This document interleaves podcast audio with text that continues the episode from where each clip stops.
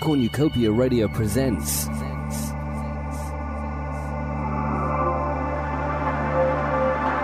The date was Friday, March 25th, 1977. The location was Lensbury Sports and Social Clubhouse, Teddington, Greater London, UK. The police briefing was being held in a small room in the pavilion. The air was tense with excitement. The officers present had been working toward this moment for almost two years, and it was time to raid the suspected LSD laboratory at 23 Seymour Road, Hampton Wick, Kingston upon Thames, a short drive away from the briefing location. The raid had been brought forward because it was known the suspects at Seymour Road were flying out of Heathrow the next day. Detective Inspector Dick Lee led the briefing, and all present hung on his every word. The small raiding group consisted of several Operation Julie detectives, including Stephen Bentley and Eric Wright, who had been undercover in rural Wales on the wider inquiry. Also present were a small group of scenes of crime officers who were going to search the house and gather evidence. The officers left the briefing and took up position. The raiding party had split up. Some went to the front door, while others went to the rear of the house that was in darkness. It was 8:05 p.m. exactly, and Detective Constables Bentley and Wright were in the group that clambered over a fence at the back of the large detached house. As the two approached the French windows, Stephen turned to grin at his mate and colleague Eric, who was alongside him. There was a cry of Geronimo in Eric's unmistakable Gloucestershire burr. Then one of the officers swung a large bar, breaking the glass windows. There were shouts of, Police, stay still, don't move! But officers could hear people running, scurrying around like giant mice. It was mayhem for a while. It was a little scary. What would they find? Would there be resistance or violence? What would happen next? For Detective Constable Stephen Bentley, it was a life changing experience, and it all started with a phone call he received from Detective Inspector Dick Lee, the operational commander of the newly formed secret Operation Julie Squad, back in April 1976.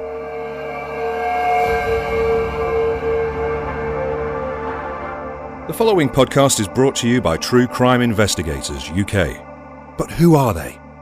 John was a police officer for 30 years, working locally and nationally as a detective. Sally was also a police officer for 12 years and then retrained as a lawyer and practiced in criminal law. Now they're both retired and review cases of interest, some solved, some undetected. Throughout this series, they'll discuss the cases they're reviewing and interview relevant parties, including police officers, suspects, witnesses, and experts. The next case for review is the counter drug investigation Operation Julie, which took place in the mid 70s, and an interview with one of the undercover agents involved in the investigation, Stephen Bentley. Well, we'd just like to say welcome to everybody, um, all of our listeners, whether you're new to us or not. And we just want to say that we're really pleased with the progress of the series. We've been so well received. We've had a lot of interest and we've had some good reviews as well. So, what do you think of the response, John? Well, we're absolutely astounded as the worldwide coverage that we've received and the fact that we're now talking to other podcasters in the crime community, Australia, America, all parts of the world, in fact, and we, we just can't believe how we've taken off, and mainly because of the lockdown, of course, technology's sort of come to the fore. Everybody's now on Skypes and other types of uh, media, which has made it fantastic for us, hasn't it? It has, yeah, and we've been um, dragged into the 21st century, whether we like it or not.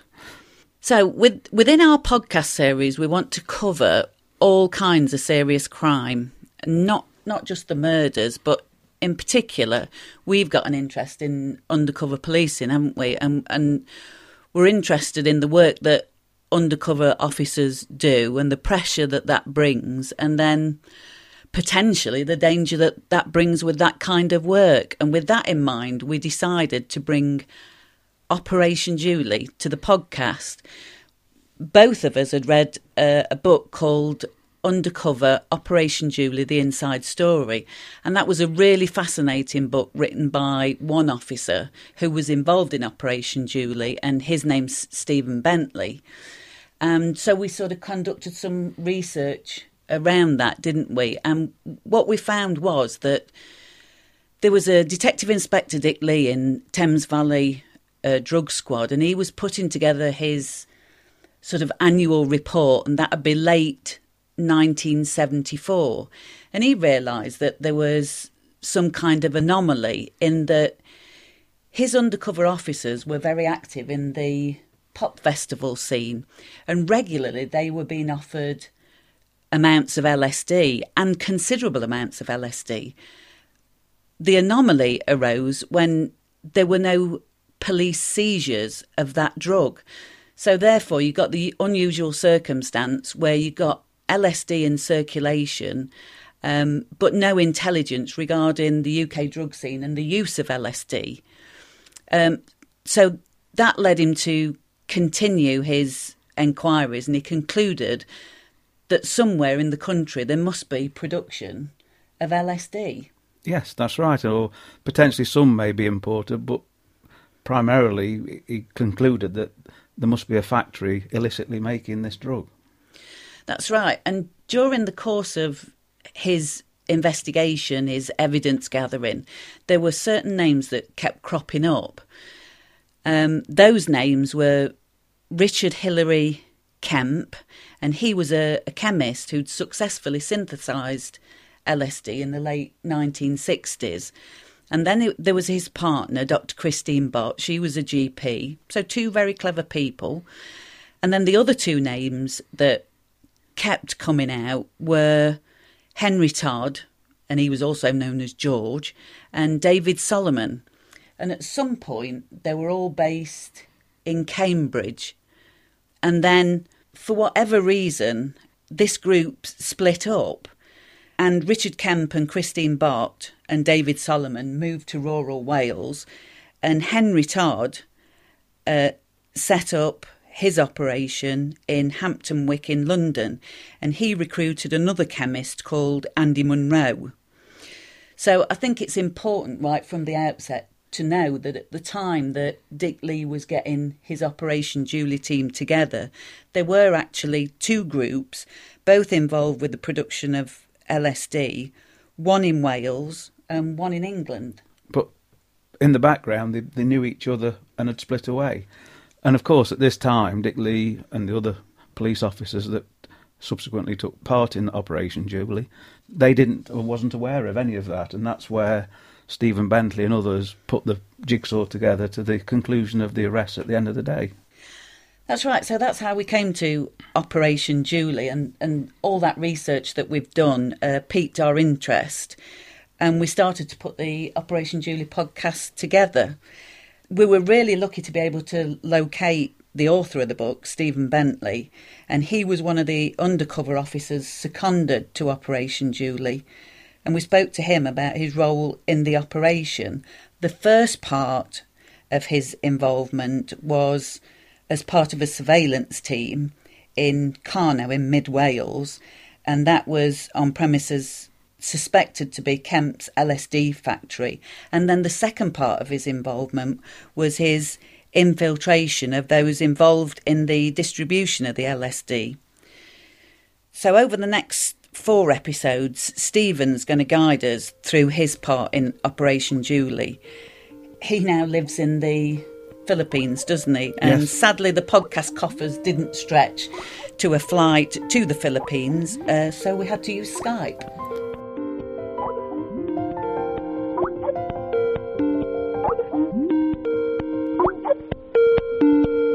Steve, thanks for joining us. And uh, you're speaking to us from your home in the Philippines. I'm guessing your view out of your window is very different to the view out of ours. It's a, a grey, overcast, rather cool day here. How's your outlook? Well, first of all, thanks very much for having me. And uh, the weather is um, it's uh, been cloudy, quite a bit of rain. We're suffering from the second tropical storm in the past week. The first one was a bit of a mess. It was a typhoon, actually. Now, the second storm is coming through right now, but it'll soon clear up. And hopefully, the worst of it will leave us alone. So, your uh, outlook is grey and overcast and pretty much the same as ours, then? It is, but I'm sure that we'll see more sun than in the United Kingdom. So, what inspired or motivated you to become a police officer? Uh, motivated is probably a more accurate word than inspired. Uh, the bottom line is um, I needed money. I was 16, 17. I was still at school at 17. And I was getting to the age of girlfriends and wanting more money to go and watch uh, football and stuff like that. Although my father was a police officer for many years. At the time I joined the police force, he was a police officer and inspector in Liverpool City Police. And I actually joined the Lancashire Police uh, instead, which of course uh, uh, was a neighbouring police force to, uh, to Liverpool City Police.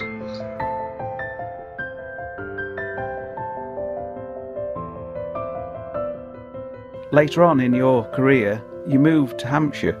Can you tell me what happened and how you became involved in Operation Julie? Uh, when I first went to Hampshire, for want of a better expression, lost my CID status and uh, had to start off all over again in uniform in Hampshire.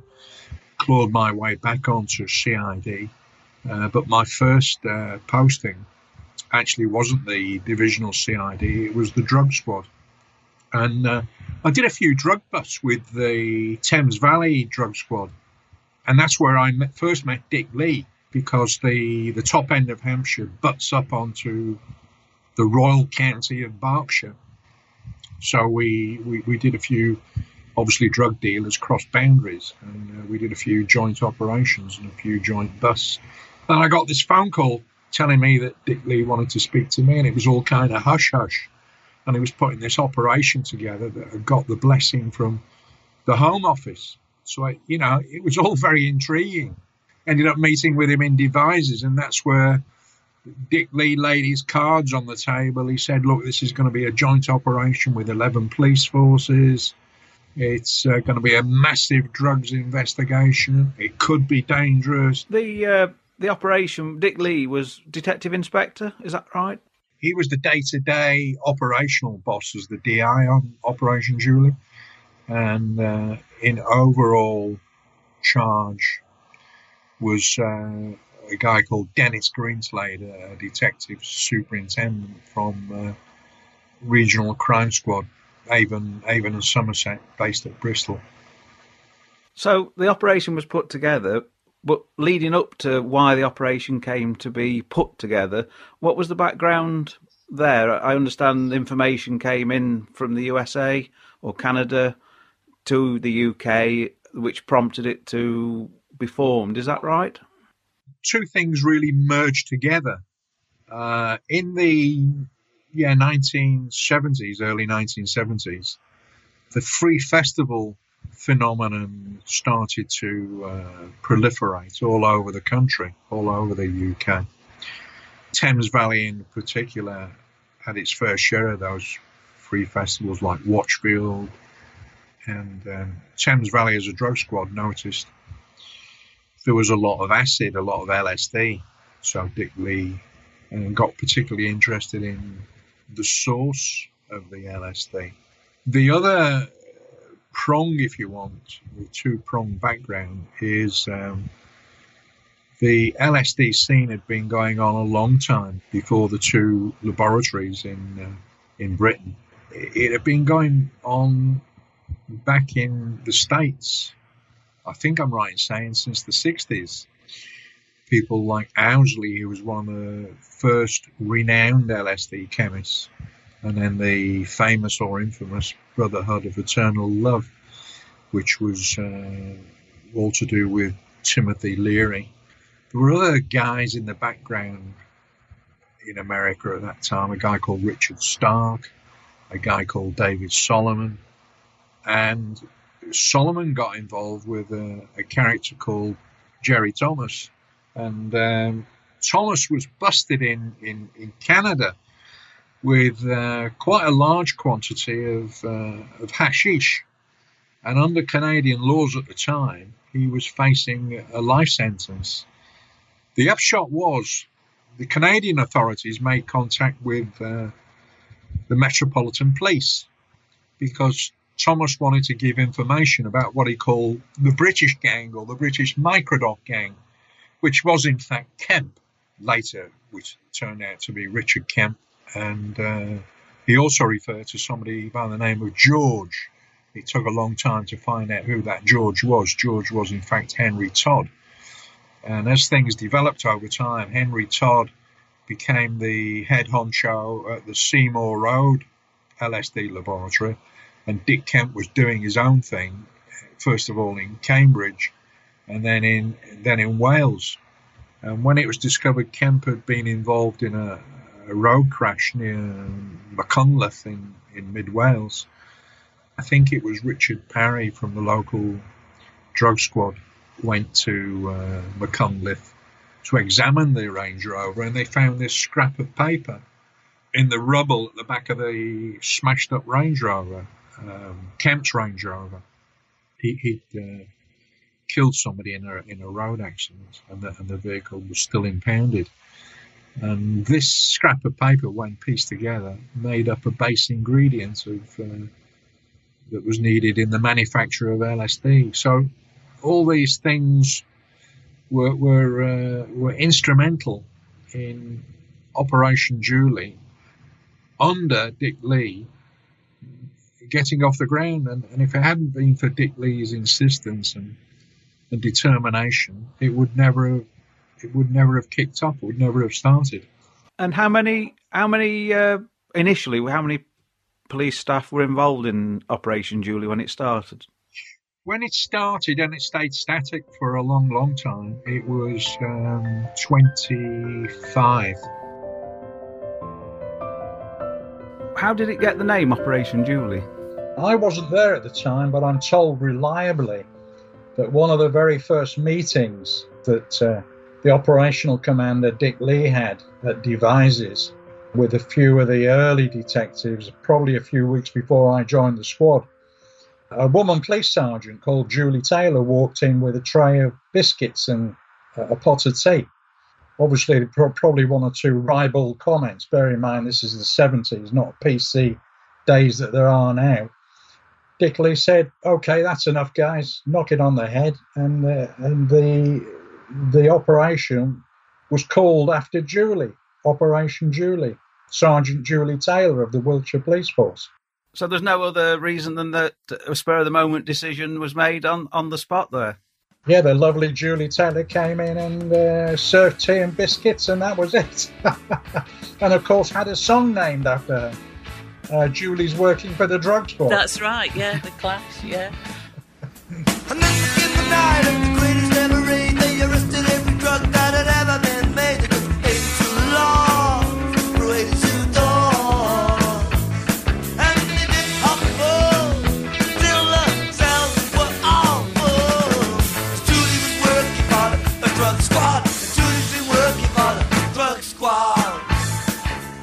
And just for uh, myself included, although I have uh, come across LSD in my uh, previous career, but basically for for people who don't know anything about it, it's it's a chemically manufactured drug, isn't it? It's not grown like cannabis or heroin. It's a, a chemical composition, isn't yeah, it? It's a chemical, yeah, chemically manufactured uh, drug, for want of a, better expression.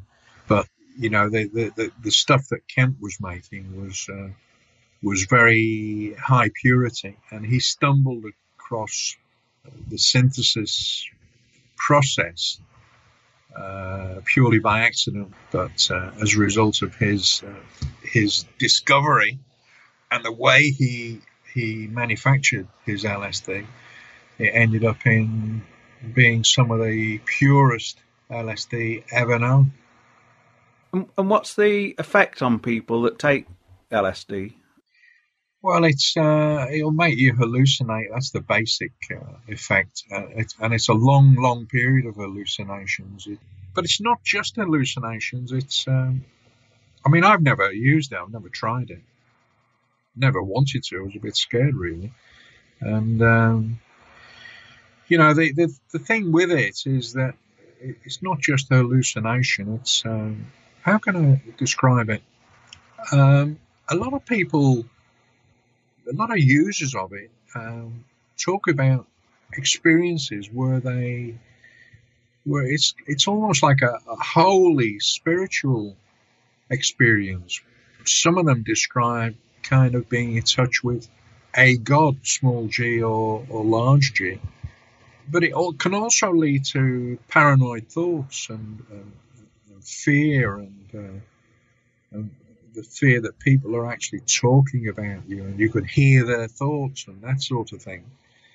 Um, this is why, you know, and I stress, I mean, it's illegal. It still is illegal. So I'm not advocating its use at all. But this is where regular users of the drug uh, would always advocate that you you have a a babysitter with you to keep an eye on you. You know, and, and the interesting thing is that that Dick Kemp. Let's talk about Dick Kemp's acid, uh, Richard Kemp's LSD, being very very pure. Uh, you know, the, the the thing is it doesn't exist anymore. And some of the stuff that's on the streets now, this, uh, you know, nobody's got any real idea of what's in it. Uh, you know, it's quite scary, dangerous stuff. So, you know, I'm, I'm not saying that Operation Julie was wrong and we did the wrong thing by breaking the gang up so that there's no more pure LSD. I'm just making the point that uh, what's replaced it is, is, is unknown. It's an unknown quantity and, and probably highly dangerous. So we're at the stage now where Stephen's been seconded to Operation Julie, and uh, and it's fair to say that we've never worked undercover as such, have we? We've done observations where we're in plain clothes and we go to watch to see if there's any criminal activity uh, that would cause some concern. And you've been heavily involved in surveillance, haven't you? For many years, I was on a unit that that was their daily role, and it's a specialist activity because it's not straightforward. It's easy to uh, try and pretend that you're invisible when nobody is, and of course, the art of surveillance is to blend into the background and not be well, be seen but not noticed. That's the key words that are always used in the training. So for many years that was my thing, and as we'll hear, that uh, Operation Julie had to quickly gain these skills so that they could start observations on the premises that they suspected were being used for the illicit production of the LSD. Yeah, I tell you what, John, there was. I'm just having a bit of a flashback now because I do remember in the in the 1980s, there was um, there was a club, and at this nightclub, they were supposed to be facilitating the distribution of drugs. And there was myself and another policewoman, and we were tasked with going to this club as customers, if you can imagine that, and observing what we could to ascertain if they actually were uh, distributing drugs. So where the club was, we were from out of that area. So we didn't think that anybody had known us, and we were only young back in the 1980s. We were only young at that time, so we thought we could pass ourselves off as bona fide club goers. And suffice to say, we got all dressed up. We had a cover story about who we were, uh, where we, would come from, and what we were doing there. And there was lots of planning went into it. And then the, the the night arrives and we go to this club, both of us, uh, sharp intake of breath, and we walk boldly up towards the door. And I remember we were getting our, our money out to pay the entrance fee.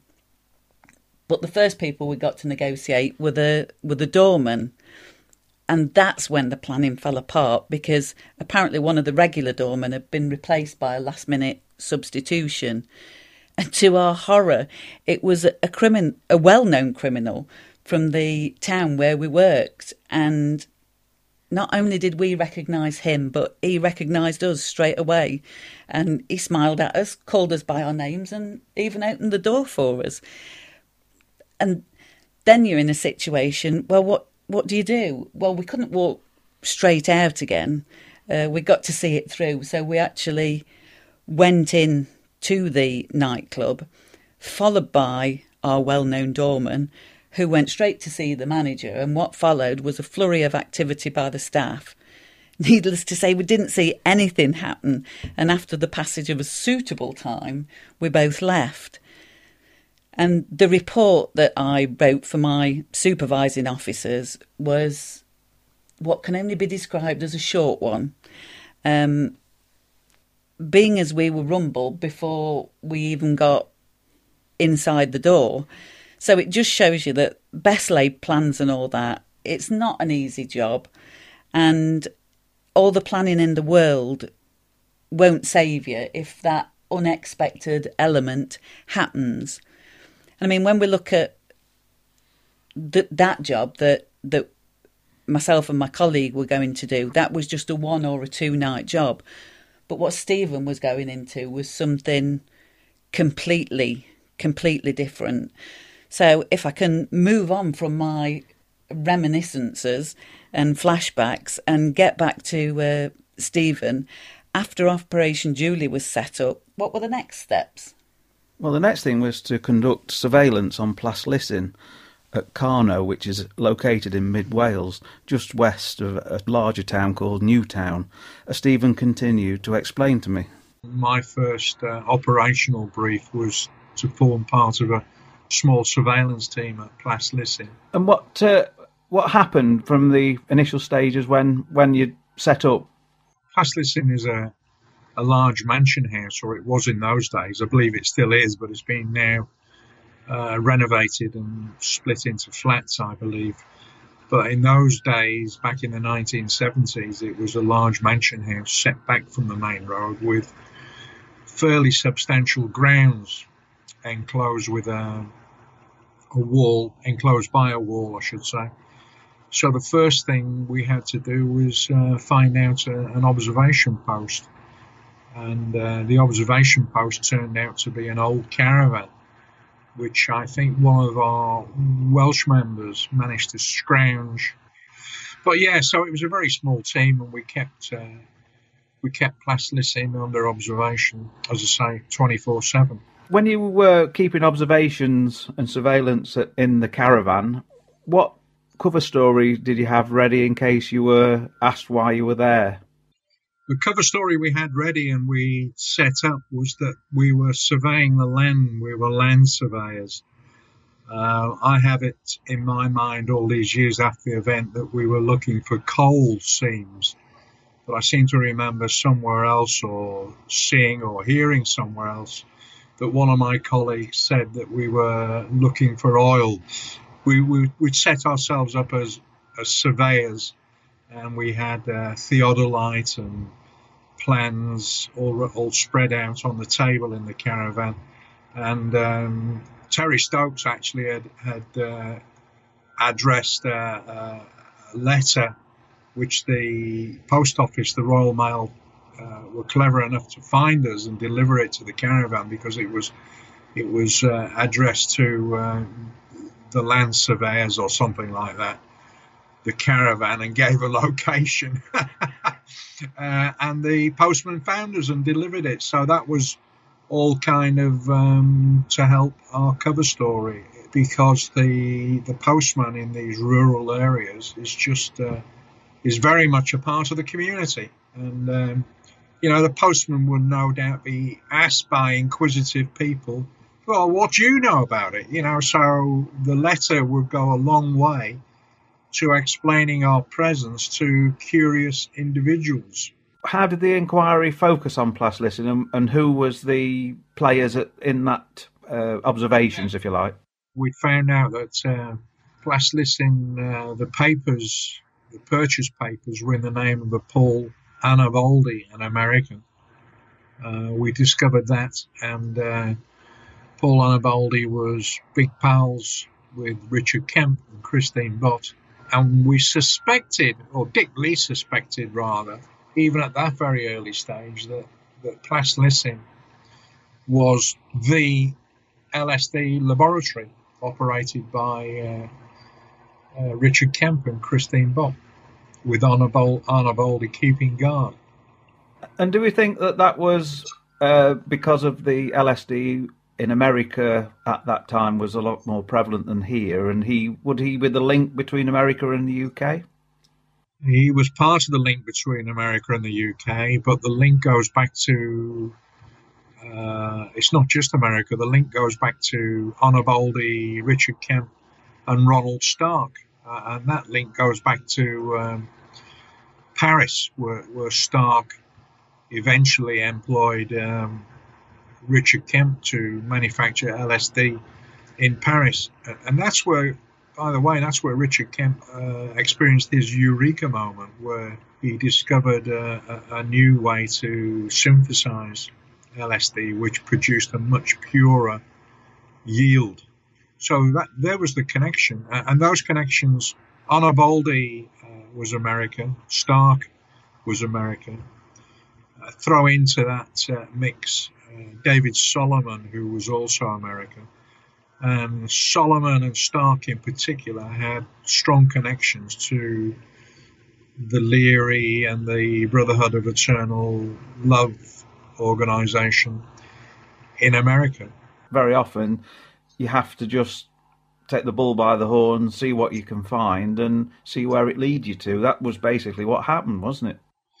Well, it was. It was. Uh, Dick Lee was satisfied. Well, as I've already said, he uh, he had a hunch, more than a hunch, that yeah, LSD was being manufactured by Bott at Plas Llysyn at the at the mansion. I keep calling it a mansion because it was it, it was a big house. It was a mansion. And uh, as I say, it turned out he was right. Um, so the first step was to put the whole mansion and the people therein the people I've mentioned under surveillance, which is what we did. And uh, we watched the place constantly, night and day. Uh, we had some decent equipment, some decent photographic equipment, and uh, anytime there was any movement, we took photographs. And uh, and then at night we could see there was very little to see at night apart from we often saw Arnaboldi, it turned out to be, uh, sat at a lighted bedroom window uh, on the top floor of the house. And his job, we were later to discover, was to keep guard, to keep watch. He was the watchdog. But uh, apart from Christine Bott and, uh, and Richard Kemp going to and from occasionally uh, in their old Renault, Christine was always the driver apart from that kind of activity, there was little little else going on. There was very little to see. It was just a question of constantly watching and logging any events at all. But sometimes Kemp would stay there for two or three days, and obviously what he was doing, well, we know what he was doing. Well, we later discovered what he was doing. He was actually cooking the batch. He was making uh, uh, the LSD while Christine went off and left him to it. And the, all, the laboratory was down in the basement, uh, and, and, that stopped the uh, any fumes uh, affecting anybody else in the household, which is one of the reasons why Christine didn't stay there. She just left uh, left him there, and that's why Arnaboldi stayed out the way, more or less on the top floor all the time. Uh, and Kemp did make a point of saying after his arrest that uh, he insisted that nobody else was in there because of fumes and he didn't want people getting high on LSD. So you're maintaining observations at Plas Llysyn, and um, how long did they continue for? Yeah, we we were there for several weeks. I think it was something like four, five, maybe six weeks. We we were in using the caravan uh, for surveillance on Plas Llysyn. And then it became obvious that um, the production run was over because they, they were clearly packing up and uh, moving stuff, um, moving equipment. Dick Lee surmised that the production run was over. And then there was a dilemma. Well, production runs over. What do we do here? Uh, do we do we go in and bust them, arrest them, and find the remains of the uh, Uh, LSD laboratory and probably find an awful lot of pure LSD as well. And Dick Lee took the decision, quite rightly in my view, but that's easier said with hindsight. Dick Lee took the decision to let things carry on running because our brief was to was to take out not only the LSD laboratory, and again I stress at this stage we only knew about one, not two. And to take out the distribution network. Well, we were nowhere near the distribution network at this stage, so we, we just watched as they packed up and left.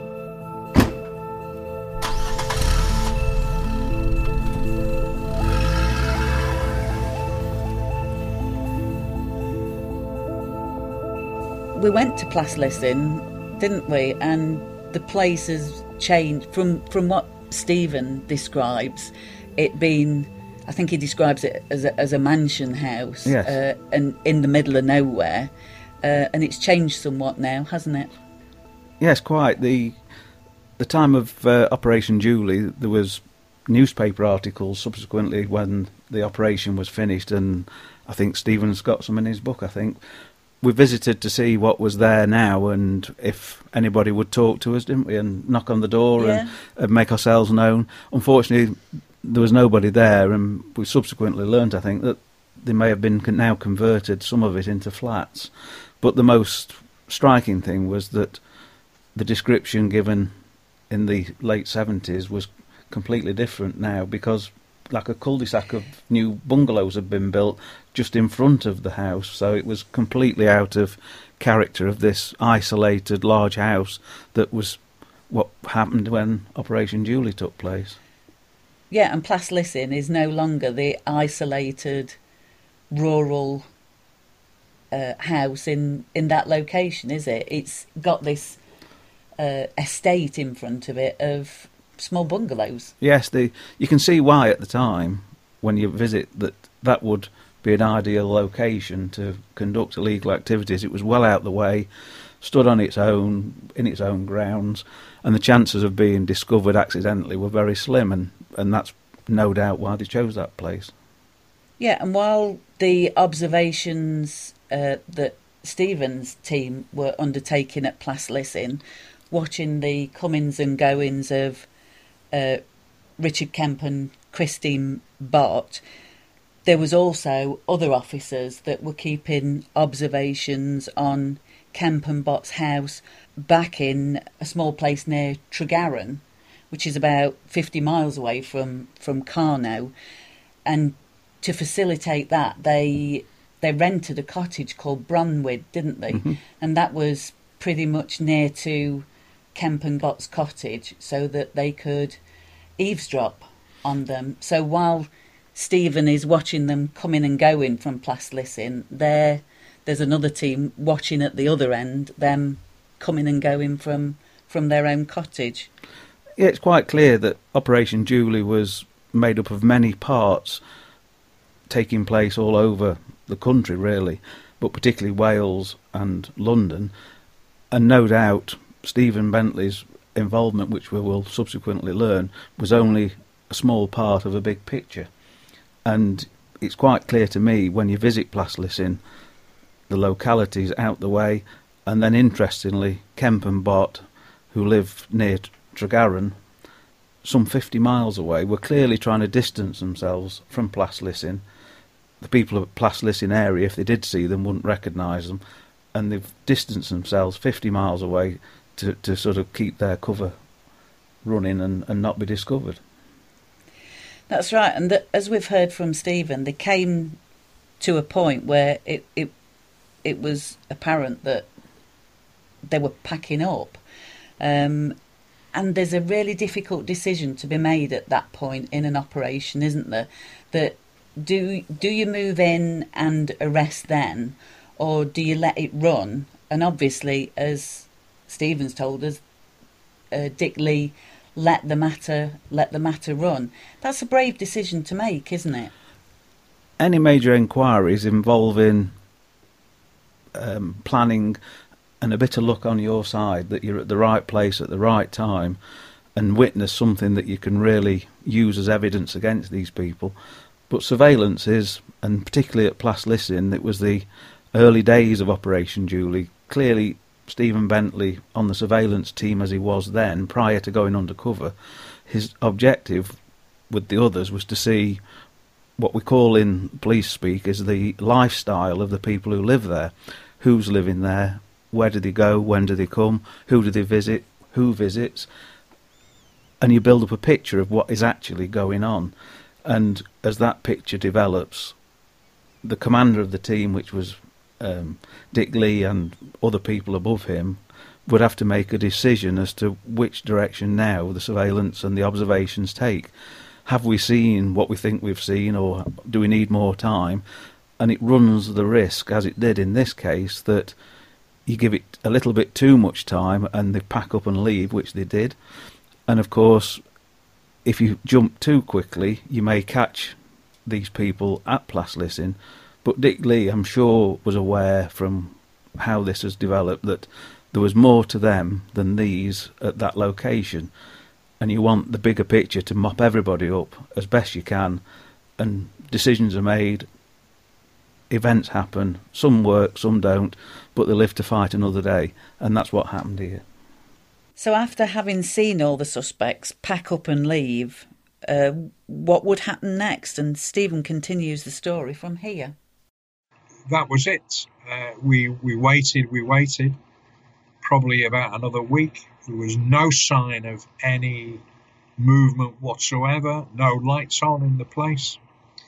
So Dick Lee gave us the go ahead to uh, break in and have a, a, look around or a nosy round, and we did. And uh, we decided that uh, that night was as good a night as any to uh, to go in. So we were skulking around there, hiding. It was pitch black night, no moon or anything. And uh, I had this bright idea of throwing some gravel up at the window, a bedroom window, thinking, well, if if there's somebody inside, surely they'll hear that, and uh, a light will come on. Anyway, no light came on. There was no sign of any movement. So we went in. First of all, we, we, we decided the easiest point of entry was uh, it was down a slightly grassy slope, and there was a, a very small door to to the basement. And uh, me being the, the tallest guy, I decided to, or we decided to stay outside. I didn't want to bang my head on low beams in the basement. So Terry and Di went in and uh, had a scrape around for forensic uh, samples and put them into exhibit bags, scraping stuff off the walls and this, that, and the other. And we also took some residue uh, when they came out. We took some, Di took some, Di Reese took some residue out of the drain pipe that led outside and found the the dead rodent. And when the rodent was examined at the uh, forensic laboratory in uh, Aldermaston, he confirmed that uh, the rodents had died of an overdose of LSD, and, and a lot of the other residue samples off the wall, the plaster scrapings and paint scrapings and scrapings from timber racking, they all contained traces of LSD. So we knew then for certain that an LSD run had in fact happened at Plas Llysyn. That was it. Carno was wrapped up. Ne- on to the next thing. So it must have been quite a disappointment at the time when all this operation was up running and you're getting progress observation wise, and then it suddenly ceases. A backward step, as it must have felt at that time. Um, good question. Good observation. I think you can tell by my response, I never actually thought of it that way before. Uh, and I think one of the reasons I'd never thought of it that way before, never did at the time or even now, is because at the briefing back at uh, Devizes in Wiltshire, Dick Lee briefed us all. After the Plas Llysyn surveillance, the focus now switched more to the distribution network and more or less simultaneously, the name Henry Todd kept coming up because we had some very early surveillance on Henry as well, Henry Todd, at the at British drug houses in Enfield, North London, uh, where he was buying uh, certain basic precursors uh, for uh, making LSD. And it was following up on Henry Todd that we eventually got to find out, discover that there was a second LSD laboratory operating in, um, in, in southwest London, in Hampton Wick. Steve have mentioned British drug houses. didn't he? And they were a legitimate, a legitimate company, weren't they?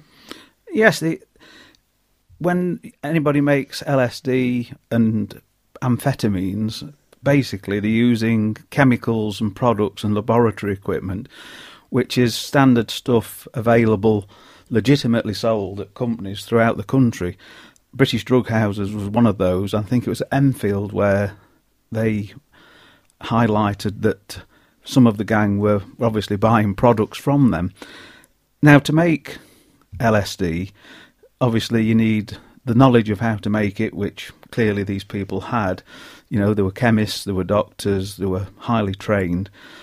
But when you actually look at the manufacturing process, it's clear that it's not easy to make uh, LSD. You need the knowledge and the equipment. You've got to have a laboratory, all the glass files and bubbling water that you see on films. And of course, to make it, you need acids, solvents, reagents, and many other chemicals, which you can buy quite legitimately. At that time, of course, drugs were in the early days in the population of the UK. It was sort of not common as it is now. So, chemical companies probably sold the products which now they couldn't do because they are restricted, but then it was different. These companies didn't do anything wrong. They sold products to people, and they may have spun a story that they were chemists, they were working on, you know, all sorts of projects. So that's where they bought a lot of the equipment. And when you look into the manufacturing process, it's quite clear that it's very dangerous. Some of the chemicals explode, some catch fire, and also some are cancer causing drugs.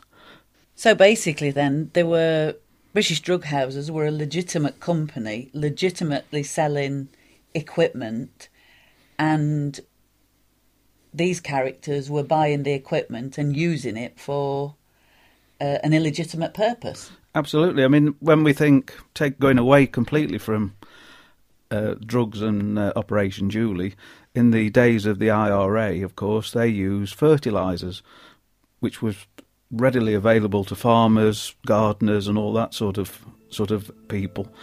But they found a way of making bombs. There was no restriction on buying fertilizer, and equally for this LSD, most, if not all, the chemicals could be bought from British drug houses and others quite legitimately.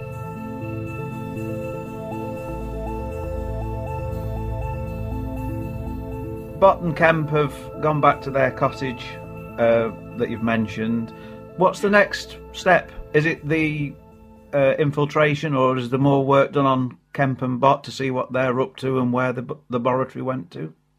There, there were there was part of the team uh, digging and digging and digging, making inquiries about uh, Kemp and Bott, and at the same time, uh, the same kind of inquiries were going on about Henry Todd uh, this is the man, by the way, that was referred to as, as George, only George, by uh, by Jerry Thomas, the the informant that we mentioned.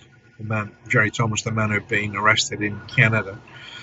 Um, so um, all those inquiries were going on, and, and, some early surveillance was going on of uh, Henry Todd, as I say, both at the British Drug House in Enfield and also he had a, a an address in West London, um, and so we had a an observation team watching him going in and out, watching his movements there, and uh, we were watching him whenever he made a, a trip to uh, the British Drug House at Enfield. Um, but all all of these things were ticking along in the background I think I'd gone home for a few days after Plas Carno and was wondering, oh, what next? And uh, I got a phone call from Dick Lee asking me to come into the office on the Monday or make sure I was there at a certain time. And it was then that he went through my next role, which was uh, where I first met Eric, Eric Wright, uh, my undercover buddy. And uh, Dick Lee told us what he had in mind for us, gave us an option that we could accept it or decline it. Uh, so that was the next stage for me personally. you mentioned that uh, you had to visit Dick Lee by appointment, and he had a job for you to do. Uh, I understand that was uh, the infiltration process. Could you tell us what happened? Yeah, I got to, got the call from Dick Lee as I mentioned, and made my way over to Devizes, and uh, uh, there was just me, there was just myself and Dick to start off with, nobody else, and he he was very quiet, and he said, "Oh, I'm expecting somebody else." He said, "I've asked Eric Wright to come along." He said, "Do you know Eric?" I said. I said, obviously, I know of him. I know he's on the squad, the Operation Julie squad, but I've never met him before, which I hadn't. Never ever met Eric before. Anyway, uh, we waited a little while, and Eric turned up, breezed into the office, and I thought, oh my goodness, what have we got here? He looked like a, uh, an extra out of a Viking film, you know, a great big shock of fairly long red hair and a very fierce red beard, and uh, built like the proverbial brick. I won't swear.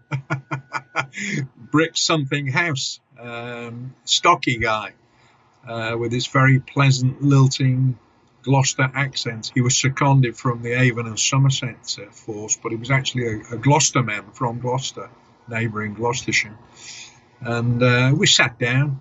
Eric went morning gov in his usual way, and uh, Dick Lee started to brief us to, as to what he wanted to, us to do. Which essentially, the way he set it out was, he said, look, I want you two to go undercover and uh, infiltrate this very rural, uh, small Welsh community. And uh, first time, well, first time I'd ever met Eric, first time I'd ever heard of the name, the place name, Llanddewi Brefi. And forgive my pronunciation if that's not classic Welsh, but it's near enough, or, it's the best you're going to get from me anyway. And uh, I'd never heard of Llanddewi Brefi, never heard of it at all and he explained how rural it was that you know there were just a few houses and a pub and a, a church or a, a, village post office uh, and that was it he said you know and the place is surrounded by mountains and sheep so uh, one of us or both of us said something along the lines of well what's in it for us you know why are we interested in this place and that's when he broached the subject of smiles whose real name was Alston Frederick Hughes, uh, native of Manchester, but had lived in Birmingham for a long, long time. And uh, he said Smiles is near the top of the tree, the distribution tree. He's one of the main uh, dealers, one of the main distributors of uh, LSD. He said, I want you to get close to him, just be my eyes and ears on the ground. And it was always made clear to us right from uh, right from day one, right from this early stage, that uh, Dick had seen enough information, uh, the intelligence on Smiles, to know that it was extremely unlikely that Smiles was ever going to deal with us, even if he managed to trust us completely or accept our cover story. That he wasn't going to deal with us. So Dick made it quite clear that, you know, just be there and be my eyes and ears because I may need you. Uh, so that was the, the brief, really. It was a fairly straightforward brief. I think he said, I'll give you a week or two to think about it. He said, because, you know, it could be dangerous. And uh, so I think with those words, that sort of hooked me in, really, because as being, I was 29 at the time, Eric slightly younger, I think he was 27. And being 29 and daft, you know, somebody says, oh, it could be dangerous. Yeah, okay um, you're a bit, little bit worried, but the the adrenaline starts flowing, and this is what I joined the police for, you know, for these exciting moments. So I was hooked, really. So we didn't need a week or two weeks. Eric and I went off to another little office somewhere. We chatted for a few minutes, and I thought, yeah, I like this guy. I can get on with him. It's not going to be a problem working undercover with him. And uh, we both laughed and smiled and said, should we just go back in and tell him? So we did. So we went straight back in and uh, we said, okay, we'll do it.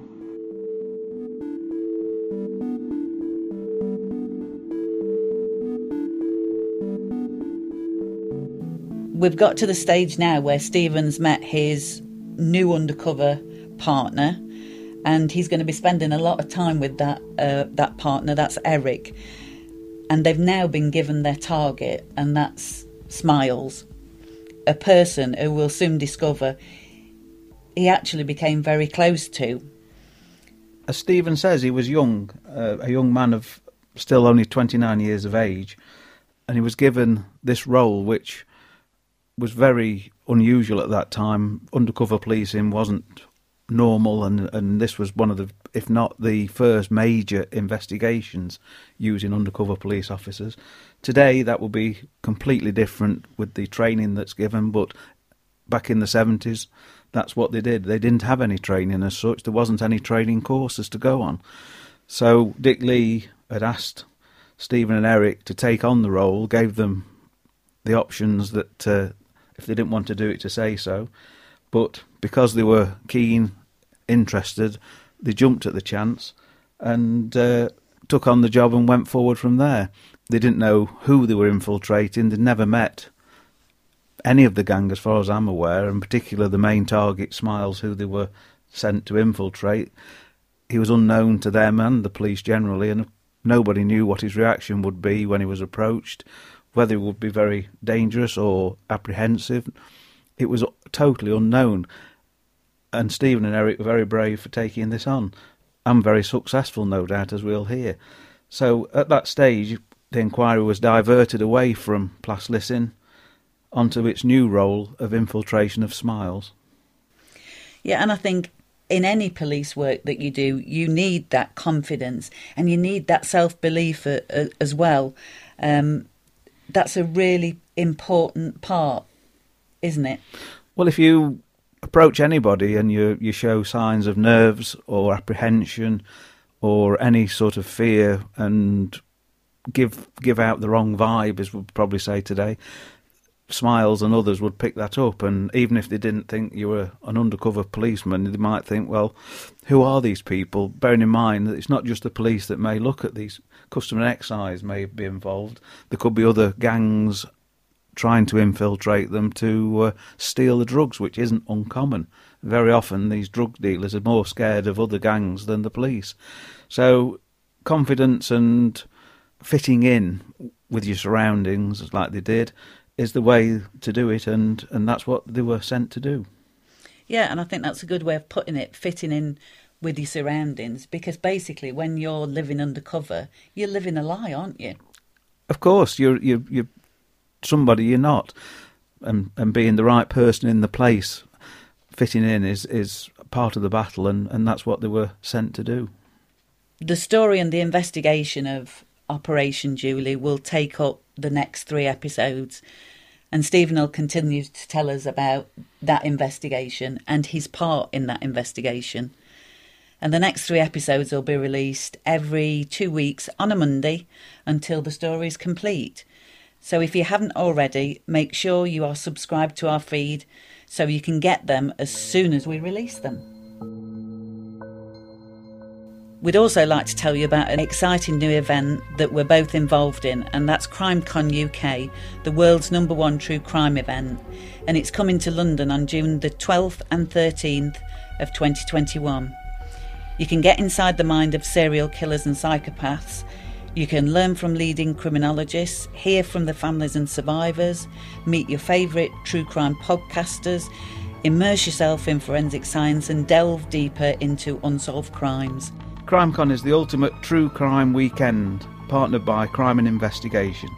We'll both be there alongside other amazing true crime podcasters. So why not come, talk to us, and ask us questions about this show and the different subjects we've covered? The tickets are on sale now, and we have an exclusive offer where you can get 10% off the ticket price when you use the code INVESTIGATORS at the checkout. So, for more information about getting your ticket, visit crimecon.co.uk. But before that, join us for the next episode of True Crime Investigators when Stephen will be talking about how he created his new undercover persona alongside his partner Eric and their first meeting with Smiles.